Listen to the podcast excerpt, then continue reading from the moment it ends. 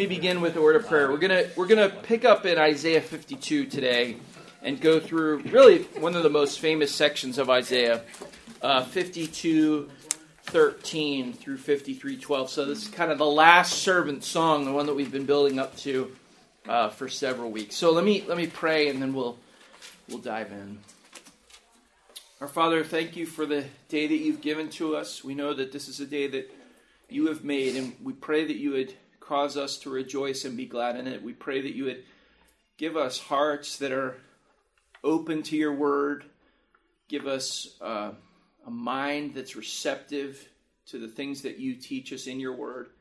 We, we ask that your Holy Spirit would work through your word today, that you might convict us of sin and ultimately point us to Jesus Christ. And so, thank you for the opportunity you've given us. Give us humility and wisdom as we discuss these things. And we thank you for your word and for, for instructing us in and through it. And so we ask these things in Jesus' name. Amen. All right. Um, so, last of the servant songs, I want to um, kind of lead up to this by way of a little bit of review. So, remember, um, we've talked about this for a while, but there's this servant theme that actually goes all the way back to Isaiah chapter 7 and Isaiah 9. So, so the idea of the servant is kind of hinted at there. Those are messianic passages, of course. Isaiah 7 uh, uh, prophesies ultimately the virgin birth, and Isaiah 9, uh, unto us a, a, a, child is born, unto us a son is given, the government will rest on his shoulders. It's a uh, passage that we recite a lot around Christmas time, rightly so, but it's, it's, a, it's a striking text. Uh, so then, then we get into this um, this section of Isaiah 40 through 55, and and the issue there is that the Lord has just declared. Hey, the Lord has just declared in Isaiah 39 what's going to happen. We, we've kind of gotten to the end of the Hezekiah material, and what becomes clear at the end of the Hezekiah uh, account is that while the Lord is going to preserve Hezekiah and preserve Jerusalem from the Assyrian army, um, and he did preserve them from the Assyrian army, nevertheless, the Babylonian army is going to take Jerusalem into exile. So, this is Isaiah's message. And then, right on the heels of that, in Isaiah 39, you know, basically, you've got maybe 15 years, but Babylon is going to come in and take you out, and that's guaranteed. There's nothing you can do to avoid it at this point because of your sin. Then we have Isaiah 40. And Isaiah 40, remember, begins with comfort, comfort my people. Um, and so it's God's comfort to them in the midst of this declaration that the Babylonians are coming. So, how do we receive comfort from that? And then Isaiah 40 is this long account of the greatness of God and how powerful God is, and He's the creator of the heaven and the earth. And that's a comfort for the people. And then at the end, the, the real comfort, in addition to that, is that God's word is going to endure. And so the grass withers, the flower fades, but the word of God endures forever. That's what Isaiah says in Isaiah 40. That's the comfort. Now the question is, okay, well, how is that going to play out? So, so the way I've talked about this over the last few weeks we've been together is, you know, at a, at a, at a 40,000 foot level, the comfort is the greatness of God and the Word of God. At a, at a, you know, 30,000 foot level, the comfort is that God's going to come in and judge, but he's also going to preserve a remnant. And Isaiah 41 and 42 make that clear. And then at like a 10,000 foot level, how's he going to do that? Um, the answer is he's going to do that through his servant. And so Isaiah 40 to 55 gives all this comfort, but it gives it at kind of a macro level and then at a much more narrow level. And then there's another kind of maybe even a I don't know what how many thousand feet we're at at this point, but um, but you know, at a historical level, in the near term, what also God reveals is I'm going to preserve you through Cyrus, this this Persian king who's yet to come. And the reason why Cyrus is significant and a number of chapters are devoted to Cyrus in this section is because Cyrus is going to be the one generations down the road who's going to be the one who decrees that a remnant of Israel can go back from their exile and return to the land and rebuild the city. And we see that happen in Ezra and Nehemiah. Uh, now, it's a little more complicated than that in Ezra and Nehemiah, but we're going to stick to Isaiah for now and, and just say Cyrus is the one who's going to decree for them to go back, and he does. But but the real the key figure, Cyrus is important, and Cyrus has a role to play, and Cyrus, you know, even even even in Israelite history, um, as it's told today, Cyrus is an important figure because he's this kind of Gentile king who ends up saving them and allowing them to go back. But but the really significant figure, the main character, 40 to 55, the real savior in a sense, is this servant who's to come. So there are these four servant songs. And in the first servant song, in Isaiah 42, the focus is on judgment. He's the one who comes as judge. Now, he's a, he's a really uh, peculiar judge in that he is perfectly just, but the bruised wick he will not snuff out. Uh, uh, you know, so so he's he's perfectly just, but but those who are humble in heart, he's going to preserve.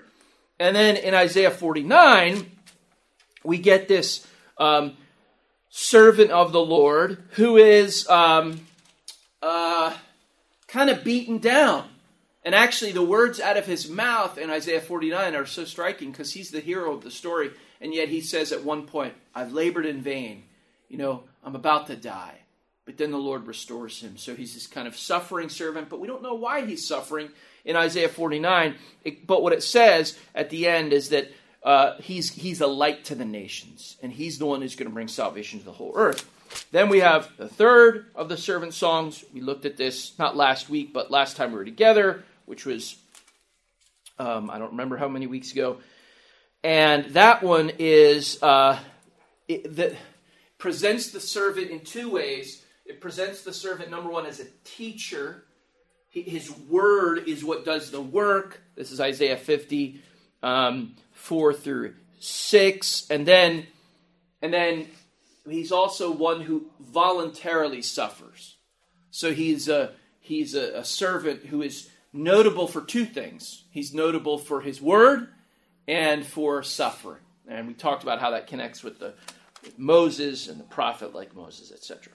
So now we're at the, the final servant song. One more thing about the song, the servant songs that I'll just remind you of. Again, this is all review, I know.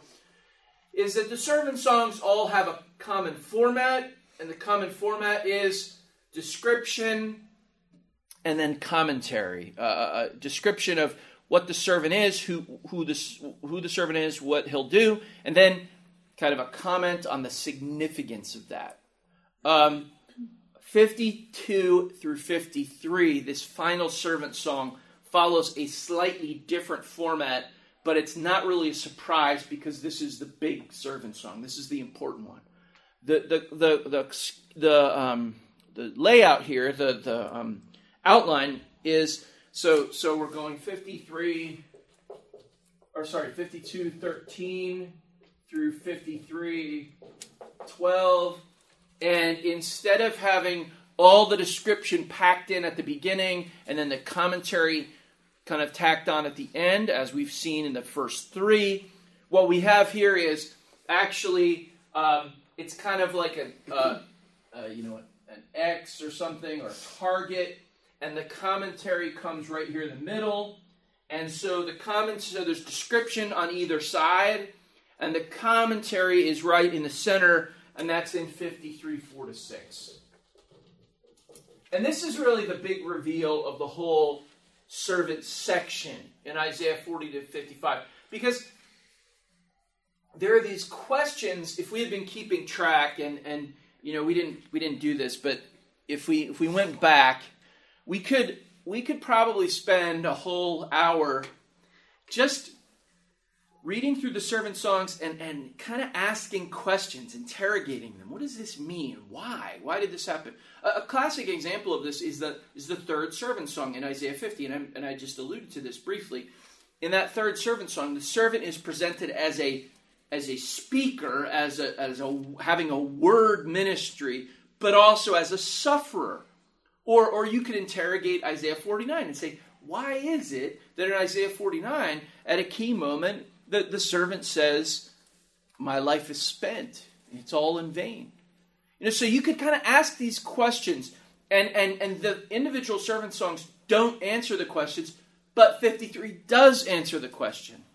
Because why eh, the big question, I guess, we could we could break it down if we look through each section. But the big question is why is the servant who is the focal point, the main character, the savior in Isaiah 40 to 55, the capital the answer to, to the restoration of Israel, um, why is is he suffering? Why why is there such pronounced suffering in his life? Because again, Cyrus is just a king, and Cyrus has a role, but he's just a king, and he's he doesn't suffer. He just he just dispenses gifts to Israel in response to God's um, God's leading, and and but but the, the really important servant, the servant that matters, again, that sort of capital S servant, suffers, and and and it's so strange. Um, so that's that's the big question. Why does the servant, who is God's anointed one, God's Messiah, the government will rest on his shoulders, you know, why does that guy, how, how does it work that that guy also suffers? And you know, this is this is a question that actually is almost haunts intertestamental Judaism. So the, the Judaism between the Old Testament and the New Testament. It's it's like a shadow that over uh, overlooks intertestamental Judaism. So, for I'll give you I'll give you some examples of what I mean. So, for instance, in the community that wrote the Dead Sea Scrolls, it's like 200 to 100 BC, Jewish community. They they wrote these commentaries on the, the, the messianic passages of the Bible. And one of the things that they speculated, they posited, was they, they sort of said, you know, when we read through the Bible, it almost seems like there has to be two messiahs. Uh, because a lot of the messianic texts have to do with glory and victory. But then one or two have to do with suffering. And we don't know how to put that together. And, and, and then you find other Jewish sects that kind of have the same question. And they say, well, maybe there's three messiahs there's like a prophet, priest, and a king Messiah. And and it's not just it's not just the Jewish people in the intertestamental period. If you if you turn to um, if you turn to uh, uh, uh, First Peter, um, Peter says this, and this is this is really interesting. Um, First Peter 1, 10 now this is not this is not intertestamental Jewish people. This is the prophets themselves. Look at what look at what Peter says in 1 Peter 1, it, starting in verse 10, but let me actually go back to verse 8 just to give you the context. So 1 Peter 1 8, though you have not seen him, you love him, talking about Jesus. Though you do not now see him, you believe in him and rejoice with joy that is inexpressible and full of glory, obtaining the outcome of your faith, the salvation of your soul. So you you haven't met Jesus or seen him face to face, but you rejoice in him and he's going to save you. But concerning this salvation, this is where it's really interesting. The prophets who prophesied about the grace that was to be yours searched and inquired carefully, inquiring what person or time the Spirit of Christ in them was indicating when he predicted the sufferings of Christ and the subsequent glories. It was revealed to them that they were serving not themselves, but you in the things that have now been announced to you through those who preach the good news to you by the Holy Spirit sent from heaven, things into which angels long to look. Now, let me, let me kind of summarize what Peter's saying here. Peter's saying that even the prophets, so let's take Isaiah, because we're, we're dealing with Isaiah. Even Isaiah you know, he prophesied the glories of the Messiah and he prophesied the sufferings of the Messiah. And Isaiah knew that both were true, and he believed them, and he preached them with all his heart and died believing them. But Isaiah made careful searches and inquiries to figure out how it all fits together. Because just like the, the Jewish people between the Testaments, even Isaiah was, you know, it's confusing to him. The servant is the great victor. The servant is the one who's God's Messiah. The servant is the one who's going to bring us salvation. So, how do those glories connect to the sufferings that I'm also prophesying? And it's this big question. It's this very, it's Isaiah, and, and you know the answer Isaiah is given according to Peter? The answer Isaiah is given is, well, Isaiah, that's not for you to know. You're, you're not serving yourself when you prophesy, you're serving people yet to come. And for us, Peter says, it's somewhat easier because we see, oh, the sufferings are in the first advent and the glories are in the second advent. And, and that, you know, that, that all makes sense. But, but Isaiah didn't see that. For Isaiah, it was like, and I may have used this illustration before earlier on, but it, it's, it's the best one I know of. For Isaiah, it's kind of like, and the other prophets, it's kind of like when you're if you're driving on a long highway to the Rocky Mountains, um, you, you see all these like you're you're 50 miles away, and you see all these mountain ranges, kind of like it looks like they're almost connected. It looks like you could walk like from here all the way across. But then you get up close, you know, your car gets up close, and you realize, oh, those are each like 50 miles away from each other. They're not actually connected but it looks like they're connected. And, and that's Isaiah prophesying about, you know, suffering and glory. Um, to Isaiah's like, how does that fit together? How, did, how can those two, I know they're both true, but how are they both true? And, and the Lord says, for you to know, Isaiah, you're, you're, you're staying 100 miles, um, whatever, west of those. And, and, uh, Eh, but now we can see, oh, oh, okay, it, it looks that way, but it's not that way. They're actually separated. So, so, so, so the, the, the real the real point I'm trying to make here is that um, is that this question is a is a big question, and you know how this plays out in the Gospels, because in the Gospels the apostles themselves, and certainly all those around them, once they came to the conclusion that Jesus was actually the Christ, that he's actually the Messiah, what was their immediate thought? Their immediate thought is, okay, we're there. We get it. You're the Messiah. Which means that we're going to make our way to Jerusalem and, you know, overthrow the Roman government. Or however they conceived of that. But but remember what, uh, and, and, you see it played out in the Gospels because remember what um, what always happens, like when Jesus at Caesarea Philippi or at or in Judea or in many of the other places he did it, says, "Who do you say that I am?" And and Peter, you remember that it says, uh, uh, uh, Caesarea Philippi says, uh, "You're the Christ, the Son of God." And Jesus says, "That's exactly right. I'm the Messiah." Um, and flesh and blood hasn't revealed to you, but my Father's revealed it to you. But then the next thing that comes out of their mouth is they start to say things like, okay, given that, how about one of us sits on your right hand and one of us sits on your left when you enter your glory? Or, given that, let's pick up swords.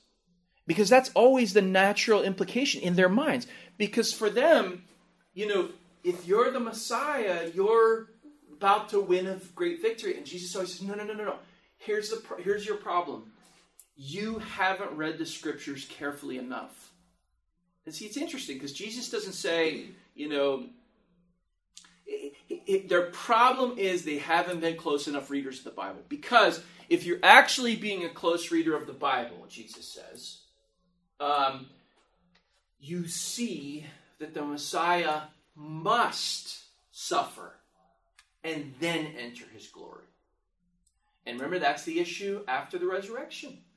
In Luke 24, in that great account of these two close disciples of Jesus, Um, they, they, you know, he appears to them on the road, and they don't recognize him.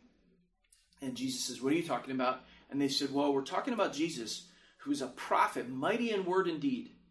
And we thought it's so interesting how they say it. We thought he was the one who was going to redeem Israel, but he's been dead now three days.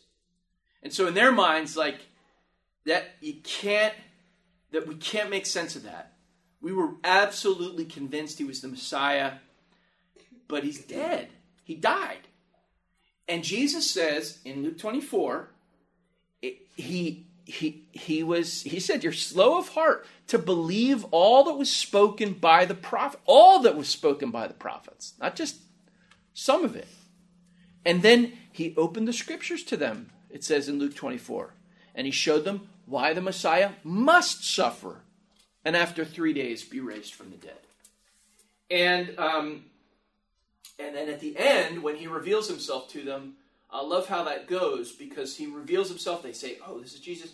He disappears, and then what they say is, "Did not our hearts burn within us when he opened the scriptures to us to show us all these things?" And so that's what Jesus keeps doing. Is he keeps saying to them, "Not I'm giving you new revelation, but go back and read Isaiah or the prophets or just go read your Bible a little bit more and you'll see this suffering in there. So, where is that coming from? Well, it's coming from a number of sources, but the the big place that's coming from is this. And it answers this big servant section, Isaiah 40 to 55, comfort, comfort my people section. Uh, it answers this big question How does this all fit together? Um, all right. So that's a lot of introduction, but um, hopefully of some help. Are you all, are you with me so far? Okay. So, let's talk about the description first. The description begins in 42:13. Behold, and, and all these servant songs begin the same way. Behold, look, look at this. My servant shall act wisely, he shall be high and lifted up, and shall be exalted. As many were astonished at you, his appearance was so marred beyond human semblance, and his form beyond that of the children of mankind. So shall he sprinkle many nations. Kings shall shut their mouths because of him. For that which has not been told them they see, and that which they have not heard they understand. Who has believed what he has heard from us, and to whom has the arm of the Lord been revealed? For he grew up before him like a young plant, and like a root out of dry ground. He had no form or majesty that we should look at him, no beauty that we should desire him. He was despised and rejected by men, a man of sorrows and acquainted with grief, and as one from whom men hide their faces, he was despised, and we esteemed him not. Now, I'm going to stop there for a second, but there's a there's there are some very important truths there. And they all kind of revolve around this issue of pers- people's perception. Because on the one hand, it starts with, He shall be high and lifted up and exalted. But then, and, and, you know, he, he uh, uh, uh, and kings are actually going to see something that they didn't expect to see. So there's that like perception thing. But then the, the overarching theme is that he's not going to appear to most people or to really to anybody as having any real stately form, any real, um, you know, gravitas from a visual perspective. Now, it's a, a bit of an excursus, but it's, it's one of the reasons historically. Um, there are several, one, one of which would relate to the second commandment, but then also this. Um, this is one of the reasons why depictions of Jesus are, you know, tr- traditionally, you know, uh, um, uh, they're, they're problem. They're they're problematic because because if there's one thing we know, because you know how it goes, right? um, you know, whether whether whether it's good that we've seen these things or not good that we've seen these things, we've seen these things where you know you'll see the the sort of depiction of Jesus among his disciples, and, and you immediately know who which one he is, uh, or you see him with like a little family or something. You know that's him. Well, why? Well, because the artist, uh, uh, uh whether whether a, a, genuinely you know accomplished artist or a sort of uh, uh, um, just a you know low level one, the artist it, it does things that, that that kind of draw attention to Jesus, and so so you can always you always know which one he is, and it looks different in different cultures, etc. But the point is that whatever cultural setting you're in, they're going to make him look like the important person there. He's got the most tender expression, and he's the tallest, and he's you know the whole the whole thing. So, um, but the problem, of course, with that again, second commandment, a problem. We'll, talk about that. But but the, but, but the other problem with that is is actually directly um, contradictory to what the Bible tells us about it. Um, so so it's it, it's it's at it's at worst idolatry, but at best a, a kind of misleading thing. Uh, because what does this text tell us about his perception? You wouldn't have picked him out of a crowd, is what it tells us. Um, on the one hand, kings who saw him, and we see this in the Gospels, kings who saw him had never and would never see anything like him again. And, and, and, and in the future, he'll be glorified and lifted up, such that everyone who sees him will bow down and worship him. But, but at the time being, notwithstanding all those truths, at the time being, he had no stately form right. You would not, you would not have looked at him and said, "That's the one I need to follow." Um, that wasn't how it worked. So, and again, we, we can't even, we almost can't even like unprogram our minds of, and, and, and believe that, actually. That kind of makes sense of why, when, when they come to arrest him, like, Judas has to. Judas has to single him out. Exactly, exactly. Because not like, oh, the, the right. tall one that everyone's looking at. Yeah, it's like, no, it is. The guys don't know. Yeah, they don't know. They don't know. And, um, and so and, and that's exactly what Isaiah says. So nothing extraordinary about his appearance, except that if you were a king and you happened to have seen him, that was the most important thing you've ever ever seen in your life. And one day he'll be glorified. So that's the that's the first part of the servant song. Now, I'm going to skip actually to the second description and then end with the the, the middle part. Um, so we'll skip down to verse 7.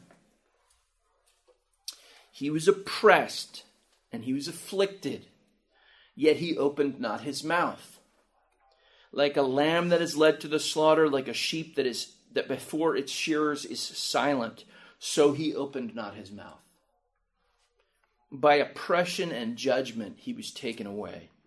And as for his generation, who considered that he was cut off out of the land of the living. In other words, there weren't going to be these great, you know, oh, we've lost the greatest man of our generation kind of things.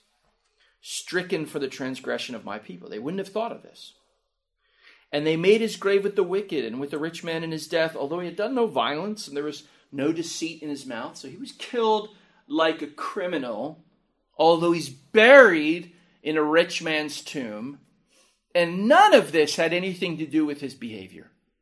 Um, uh, and then and then uh, we're going to get a little bit of commentary, but it's it's sort of more just theological framing. Yet it was the will of the Lord to crush him.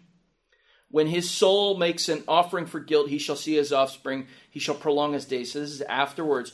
Out of the anguish of his soul, he shall see and be satisfied. By his knowledge shall the righteous one, my servant, make many to be accounted righteous, and he shall bear their iniquities. Therefore, I will divide with him a portion with the many, and he shall divide the spoil with the strong, because he poured out his soul to death, was numbered with the transgressors, yet he bore the sin of many and makes intercession for the transgressors. So, what happens in verses 10 through 12 is it kind of gives you the aftermath, which is the Lord had decided and willed to crush him. Now, it's interesting. Did you notice this? Yahweh's crushing him in verse 10, but then did you see in verse 12 how it was described? He poured out his soul unto death. So you go, well, which is it? Did the servant voluntarily die, or did Yahweh crush him? And Isaiah says, both. That's, that's a, yes, is the answer to that question. So afterwards, he's going to be vindicated, but he's going to suffer. So then the question becomes why? And this is where we get to our little commentary in verses 4 through 6. And, and remember, this commentary is a commentary on the fourth servant song, but it's also a commentary really on all the servant songs. Because finally we're getting an explanation. If we were, tr- if we were tracking, we're getting an explanation to the question that haunted intertestamental Judaism and the question that the disciples just couldn't wrap their heads around because they were filtering out certain parts of the Bible that they didn't understand or didn't like. And, and you know, just this this huge question. Why does the servant suffer? And four through six. Surely he has borne our griefs, carried our sorrows, yet we esteemed him stricken, smitten by God, and afflicted. Uh, but but here's the truth he was pierced for our transgressions, he was crushed for our iniquities. Upon him was the chastisement that brought us peace. With his wounds, we are healed. All we like sheep have gone astray. We have turned every one to his own way, and the Lord has laid on him the iniquity of us all. So, you want the answer? You really want to know why the servant keeps coming up against suffering, and his description has to do with suffering. You really want to know why he was esteemed by no one, crushed by God, suffered, um, even though he's vindicated after his suffering. But you want to know why that, that, that happened and why that had to happen. And Isaiah says the reason why it had to happen is because of you, or because of us. That's why it had to happen. It had to happen because, not because of his iniquity, because of our iniquity. Not because of his wounds, or not because of his need for healing, but because of our need for healing. Not because he was guilty before God, but because we were guilty before God. And, and that's at the, at the core of everything. And so then what you realize is, and this is maybe, maybe, uh, this was just a small detail that we went over several weeks ago, but then, then he realizes, ah, now I understand because when Isaiah talked about the restoration as being like a second Exodus, if you remember, what he said was there's going to be a physical return, but that's that's kind of important, but not the most important thing. The really important thing is a, a spiritual transformation of our relationship to God. That's the real second Exodus. That's when it's really happened and the way that what was necessary for that to happen. Remember, he says, I'm going to pour out my spirit on you. You're actually going to be mine. And the way that's going to happen is by a reconciliation between God and his people. And that reconciliation will only be effected by the death of the servant who dies as a substitute. Um, and, and, and I'll say, to, to use a, a theological term that is sometimes contested, a, a propitiation, an appeasement of divine wrath. Because it, it, it's, it's punishment that he takes. It's, it's a punitive thing. It's, it's penal substitution. It's a, it's, it's a punishment that was deserved by us. It's a chastisement it's a crushing, and and and and in fact, it says in verse six, the Lord Yahweh lays on him the iniquity of us all. Now, um, the the thing about this is um, this doesn't just answer a well, it answers a servant song question. It answers an Isaiah question.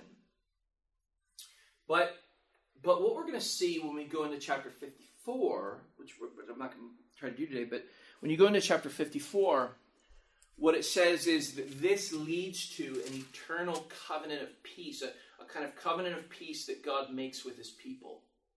And, and he's able to have this covenant of peace with his people because of what of what this servant does in substituting himself and offering himself up as a propitiation for um, for our sins. And, but but my but, but what I was trying to say was that it's not just a um, an Isaiah question or a servant song question. It's actually it's actually a question that's at the heart of how um, of God's relationship to His creatures. Because what I mean by that is this. Um, maybe maybe we've looked at this before. I can't remember, but if you if you turn to Exodus thirty four.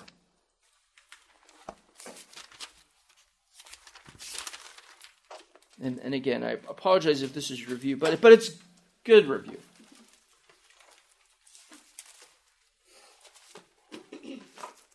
In Exodus 34, the context is that the people have just sinned in the golden calf. God's uh, giving the law to his people graciously. Moses on the mountain. They come down there, they're impatient, and so they worship these uh, uh, uh, uh this golden calf, which Aaron prefaces by saying, This is your God, O Israel, that took you up out of Egypt. And they worship the, the calf.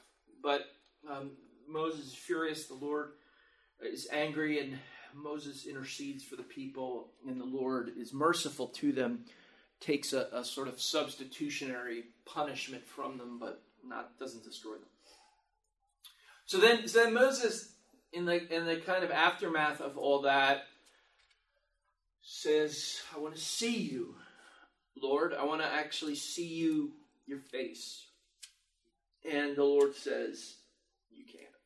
That's just not even a possibility." Uh, no one can see me and live. But here's what we'll do um, put you behind a rock. Uh, you'll kind of have your back turned. And I will, I will have the the fringe. This is a strange Hebrew word. Kind of hind quarters, sometimes used of a fringe of a garment, of my glory pass in front of you while you're behind the rock. You know, so this is just a tiny little sliver. But that's that's all I can do. So okay. So then so then the, the this happens. So Moses is behind the rock. And and pick up in verse six. This is the most repeated and alluded to passage in the entire Old Testament. This text right here. So it, it's it's all over the Old Testament. More allusions and quotations of this text than any other text within the Old Testament. Now, when you get to the New Testament, Isaiah 53 is the most alluded to, but but this is the Old Testament, you know, significant text. Okay, verse 6 The Lord passed before him and proclaimed, Yahweh, Yahweh, Lord, Lord, a God merciful and gracious, slow to anger, abounding in steadfast love and faithfulness, keeping steadfast love, that's covenant love, covenant language, for thousands, forgiving iniquity and transgression and sin. That's who I am. And it makes sense. It's beautiful. But then look at what he says next. But, middle of verse 7, this is where it gets tricky. But who will by no means clear the guilty? Visiting the iniquity of the fathers on the children to the and the children's children to the third and fourth generation. That's very strange because God says, Here's who I am. I love forgiving iniquity, transgression, and sin. I love that.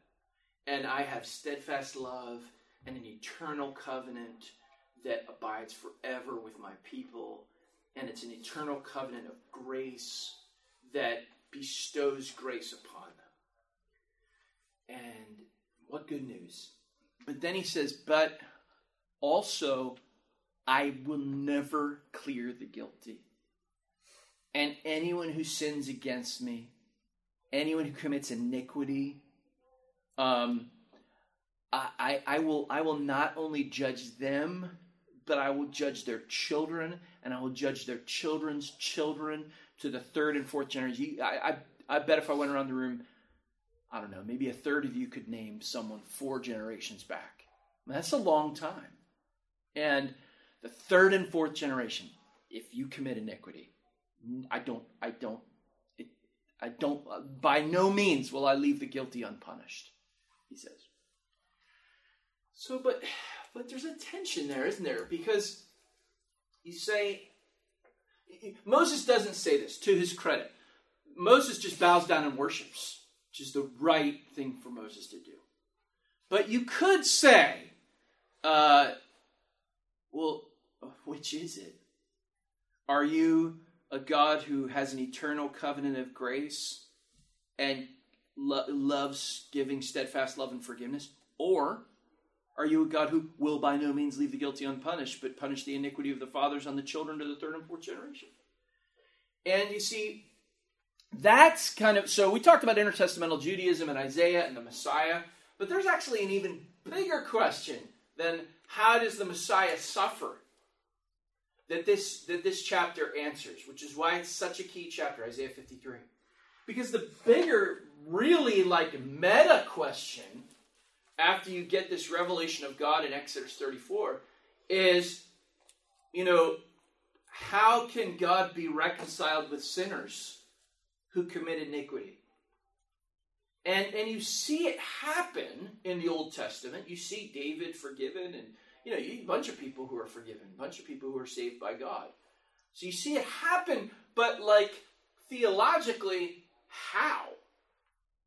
Um, and it almost seems like, you know, some days you get the verse 6 and 7a God, and sometimes you get the 7b God, and, you know, which is it? But see, Isaiah 53 answers that question too.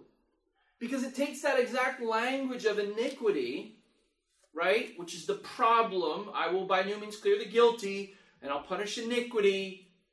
And it uses those, it takes those two words and lifts them and says, here's what happened. Um, we were we were guilty, but the Lord has laid on him the iniquity of us all.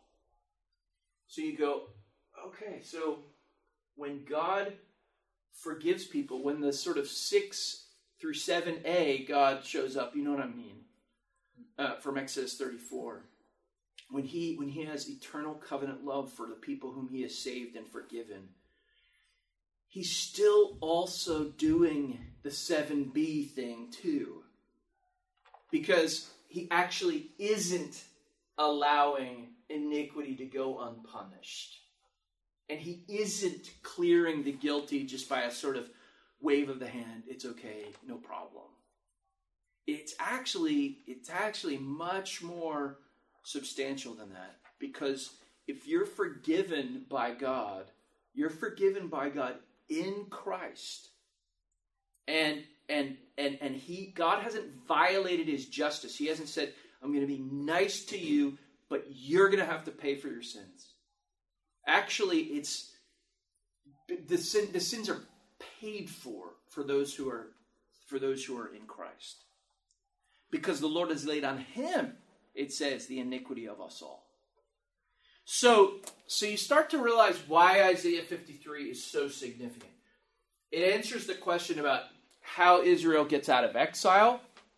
It answers the question of, you know, the Messiah and and who he is and why is there suffering and glory and how do those two things fit together. Then it answers the big question, the question that should be, you know, you're a creature, I'm a creature. This should be like, you know, we should like wait. This is the question the question of human existence, which is how how can creatures be reconciled with a holy creator? I mean, first of all, there's just a creator creature distinction, but then it's compounded by sin and rebellion. So how does that like how can that ever ever ever be solved? And and Isaiah 53 lays it out in, in that in that little explanation section. It, it, he he was bearing our iniquity. He, um, he was crushed for our iniquity, he was pierced for our transgressions. The cha- uh, upon him was the chastisement that brought us peace, so we're now reconciled. Uh, and the Lord has laid, it uses iniquity again. The Lord has laid on him the iniquity of us all. So, um, you know, you can't you can't overemphasize that. Now, yeah, go ahead. The ultimate sacrifice. Ultimate. Yeah, yeah, it's, it's, it's almost like a different category. It is the ultimate. You know, you could look at it that way. It's, it's the top of the list. It is the top of the list, but it but it's it's just almost categorically different. Yes, but for sure, ultimate sacrifice, and and you know, so so then this is uh, we don't even have time to look at all the New Testament references because this is alluded to so many times. But I will just say this: there's this wonderful um, there's this wonderful little text. We'll end with this because I know we're gonna we're gonna we're losing choir members soon. Okay, let me just read it to you. Um, it, it, you you remember remember in Acts eight when when Philip meets the Ethiopian eunuch? What a what a great what a great thing. So that he's reading the prophet Isaiah. And um, he had come to Jerusalem to worship God. He was a God fearing man, it says in the text. And um, so Isaiah, Philip comes and says to this man, You're reading Isaiah. You just left worshiping in Jerusalem. Do you understand what you are reading? And he said, How can I, unless someone guides me? And the passage of scripture, it says, that he was reading was this Like a sheep, he was led to the slaughter. Like a lamb before its shearers is silent, so he opens not his mouth. In his humiliation, justice was denied him. Who can describe his generation? For his life is taken away from the earth. He's reading the Septuagint of, uh, of Isaiah 53. And the eunuch said to Philip, About whom I ask you, does the prophet say this? About himself? About someone else? And beginning with this scripture, he told him the good news about Jesus. And then the Ethiopian eunuch just immediately, yeah, that's it. That, that answers all. That's the key that unlocks this whole text. And um, so it's just a wonderful example of, of the Lord using his word and this particular word to kind of answer all this man's questions about his relationship to his creator and, and the way of salvation. So you know, Andy and I didn't plan to end on this right before Christmas. At least I didn't. Maybe you, you No. pa- paced yourself so that it all kind of come together. Last few, so. Yeah, but but but it, it could hardly be it could hardly be better um, as a as a passage to lead us into this season. So let's pray, Lord. For your goodness and grace, we give you thanks. What amazing grace it is. We we can hardly even wrap our heads around it. Uh, the the distance between us and you is so great because of our sin. It's it's un, un, unbridgeable, and our iniquity has corrupted us on the inside and and and left us liable to judgment. Um, and thank you for the gift of your Son. Uh, thank you for the reconciliation that He provides. Thank you for His substitutionary atonement, for His appeasement of your wrath, for His reconciliation between us and you. So, Father, cause us to rejoice in these things, to focus our minds on Christ, particularly in this next hour of worship. We come to you in His name and we thank you in His name.